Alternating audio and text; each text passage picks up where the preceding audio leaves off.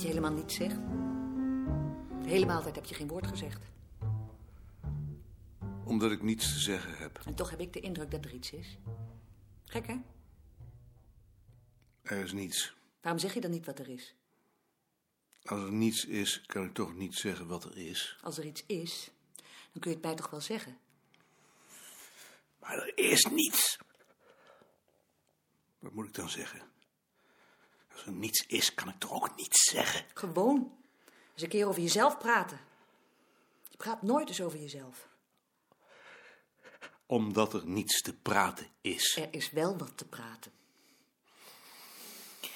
Wat is er dan? Niets. Zeg het dan om mij een plezier te doen. Ik weet het echt niet. Misschien als ik het zou opschrijven. Ik weet het niet. Het is zinloos. Ik weet niet wat ik daarover moet zeggen. En waar ligt dat dan aan, denk je? Dat weet ik niet. Nou, ik denk dat ik het wel weet. Waar ligt het dan aan? Het ligt aan je ouders. Die hebben je onzeker gemaakt omdat ze altijd alleen maar dingen van je verwacht hebben, maar nooit solidariteit hebben getoond. Mijn ouders zijn niet anders dan andere ouders. En andere kinderen zijn niet zo. Je ouders zijn helemaal niet als andere ouders. Ik heb nog nooit ouders meegemaakt die zo weinig solidair met hun kinderen zijn als jouw ouders. Je hebt alleen je eigen ouders meegemaakt. Maar die waren wel solidair. Mijn vader, stel je voor dat mijn vader iets van mij zou hebben geëist dat ik niet zelf wilde. Ondenkbaar zou dat geweest zijn. Het is te gek om te zeggen dat mijn ouders niet solidair zijn. Wat hun kinderen betreft zijn ze volkomen blind zelfs. Zolang ze maatschappelijk vooruitkomen, ja. Misschien mijn vader, maar mijn moeder niet. Die vond alles best. Je moeder solidair? Je wilt toch niet beweren dat je moeder solidair was, terwijl ze tegen mij gezegd heeft dat vrouwen die geen kinderen willen niet deugen? Dat was een stomme opmerking. En waarom heb je daar toen dan niets van gezegd? Waarom heb je haar de les niet gelezen? Dat heeft toch niets met solidariteit te Omdat je maken? zelf niet solidair bent. Omdat je niet weet wat solidariteit is. Omdat je net zo bent als je ouders. Niet solidair zijn, hè? Wat ga je doen? Ik ga wandelen. Doe dat nou maar niet. Blijf nou maar. Ik meende het niet zo. Ik heb er spijt van. Vergeef het me maar. Je, je bent natuurlijk wel solidair. Dat dacht ik toch ook. Ga nou maar mee. Ik had het niet mogen zeggen, maar het is omdat ik zo bezorgd ben over moeder. Ja. Ik weet ook niet wie ik ben. Maar ik weet wel wie je bent. Je bent lief. Maar lief. En je bent solidair. Maar ja, solidair. Kun je me dat niet vergeven? Wat moet ik vergeven? Wat ik gezegd heb. Dat ben ik alweer vergeten. Ja, dat zal wel. Jij hem vergeten. Ze had gelijk. Als er iets was wat hem typeerde, dan was dat dat hij nooit iets vergat wat hem was aangedaan. En bezeten was van de behoefte om te bewijzen dat dat onrecht was. Ook al ervoer hij keer op keer dat niemand gediend was van dergelijke bewijzen. Of zijn gedrag er ook maar een scheet toe veranderde. Hij vroeg zich af waarom hij Ad het werk uit handen had genomen en zag een complex van motieven. Hij had de indruk gehad dat Ad er geen zin in had en hij voelde zich verantwoordelijk voor de beslissing. Dat waren de belangrijkste motieven geweest. Maar daardoorheen speelden ook valse motieven. Hij was zich bewust geweest dat Ad het als een terechtwijzing zou voelen. Niemand vindt het leuk om in een positie te worden gemanoeuvreerd waarin hij alleen maar ongelijk heeft. De goedheid van een ander is onverdraaglijker dan kwaadheid, omdat ze machteloos maakt. Ik heb het gelezen. En? Het is goed. Maar het eerste commentaar vond ik beter. En jij?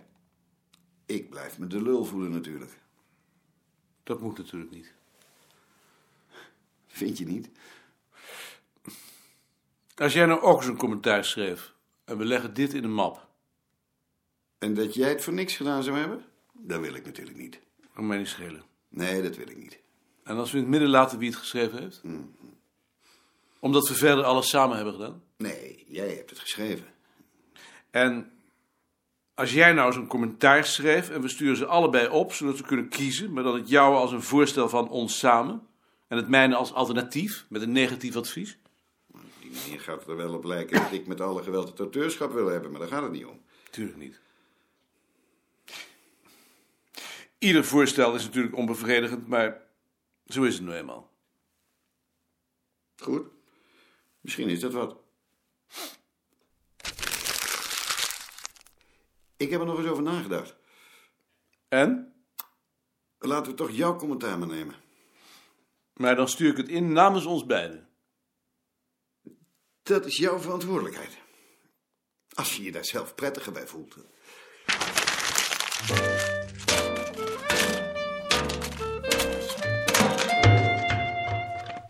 Volgen jullie eigenlijk wat er in Suriname gebeurt? Nee, En jij, Ad? ik ook niet. Zijn jullie niet bang dat dat zal worden uitgelegd als een bewijs van racisme? Nee? Waarom? Omdat de heren negers daar nogal gevoelig voor zijn. Is dat zo? Ik heb soms sterk die indruk. Heb jij daar wel eens van gehoord, Maarten? Ik kan het me voorstellen. Maar je vindt dat geen reden om er dan toch maar enige aandacht aan te besteden. Hm, Nee. Ik heb een hekel aan Suriname. En je denkt niet dat dat als racisme zal worden uitgelegd? Oh, dat zal wel. Maar dat kan je niet schelen. Nee. Bovendien heb ik een hekel aan mensen die op je schuldgevoel werken als je geen schuld hebt. Ik geef toe dat ze daar niet helemaal van zijn vrij te pleiten. Doe jij dat dan zelf nooit, Maarten? Als je geen schuld hebt. En wat vind je dan van al die Surinamers die hier naartoe komen omdat ze vinden dat wij wat hebben goed te maken? Daar heb ik geen sympathie voor. Maar het zijn wel de socialisten die ze daarin steunen. Bovendien heb ik de indruk dat de heren hier niet in onthouding leven. Die taxatie kon wel eens juist zijn. Manda heeft een nieuwe systematiek van de landbouw ontworpen. Die heeft ze nu doorgevoerd in de bibliotheek. Interesseert je dat? Natuurlijk interesseert me dat. En jij, Koos? Wat? Manda heeft de rubriek van de landbouw herordend volgens een nieuwe systematiek. Mooi. Interesseert je dat? Wel, Als jullie dan straks even meegaan. Eh, het duurt nog niet lang, hè? Nee, het duurt niet lang, maar omdat jullie ook veel met uw rubriek te maken hebben. Ik wil het graag zien. Goed. Ik ken er wel die hennep op hun balkon verbouwen. Ja? Nee, dat wist ik niet. Maar moet je daarvoor dan niet ontzettend veel aarde hebben? Nee hoor, dat valt best mee. Een beetje grote pot of een kist. Ik heb het ook wel verbouwd. Maar is dat dan niet verboden? Ach, meneer Goud. Als we alleen deden wat niet verboden was. Oh ja. Alcohol stoken is ook verboden. Toch heb ik het vaak gedaan. Maar alcohol zelf niet. Voor u wel, meneer Goud. ja, voor mij wel. Van dat verbod trekt meneer Goud zich ook niks aan. En waarom ben je er dan mee opgehouden? Dat zou ik eigenlijk niet weten. Ik denk omdat ik het zo ook wel krijg. Wat heb je nou dan? Ja, dat wou ik ook net vragen. Van alles eigenlijk. Een beetje mais. Een beetje haver. Een beetje tarwe. En een bak waar ik helemaal niks mee doe. Om te zien wat er dan gebeurt. En wat gebeurt er dan? Niks. Jawel.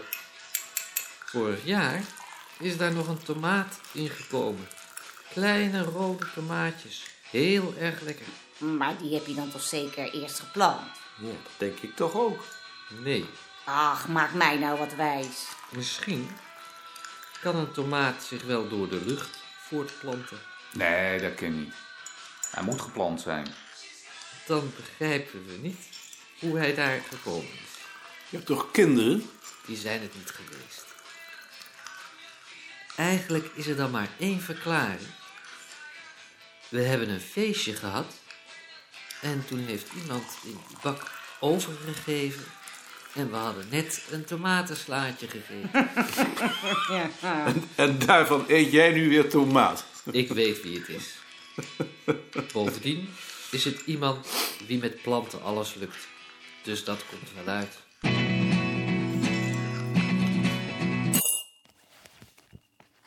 En waar staat nou bijvoorbeeld het proefschrift van juffrouw van Vessem? Eh, hier. Bij gereedschappen en technieken.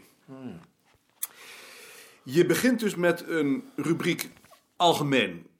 Dan krijg je de boer, het dienstpersoneel, de arbeidsverhoudingen en het arbeidsloon. Dan de gereedschappen en technieken, vervolgens de dieren en tenslotte de producten. Dus de dieren beschouw je niet als producten? Dieren staan tussen de gereedschappen en de producten in. Soms zijn het gereedschappen, soms producten. Bij wijze van spreken dan. Ja, natuurlijk. Ik vind het echt heel mooi. Ja, maar jij kunt dat doen. Jij hebt daar de mensen voor. Jij ook, maar jij gebruikt ze weer voor andere dingen. Dat was niet de bedoeling. Daar had je hem goed te pakken. Dat was niet de bedoeling. Maar het is wel goed dat het is gezegd wordt. Ik liet Rentjes en Pasteurs de rubriek landbouw zien. Toen zei Rentjes, ja, daar heb jij je mensen voor. Ik zeg, jij ook, maar die gebruik je weer voor andere dingen. Toen kreeg hij een rood hoofd en liep de kamer uit. Begrijpen jullie dat? Ja, wij wel, hè, Ad? Ik weet van niet. Dat is maar beter ook. Soms heb ik het gevoel dat ik hier in een jungle leef en dat zich drie meter verder de meest afgrijzelijke dingen afspelen. Afgrijzelijk zou ik zulke dingen niet noemen. Maar een jungle is het wel, in zekere zin.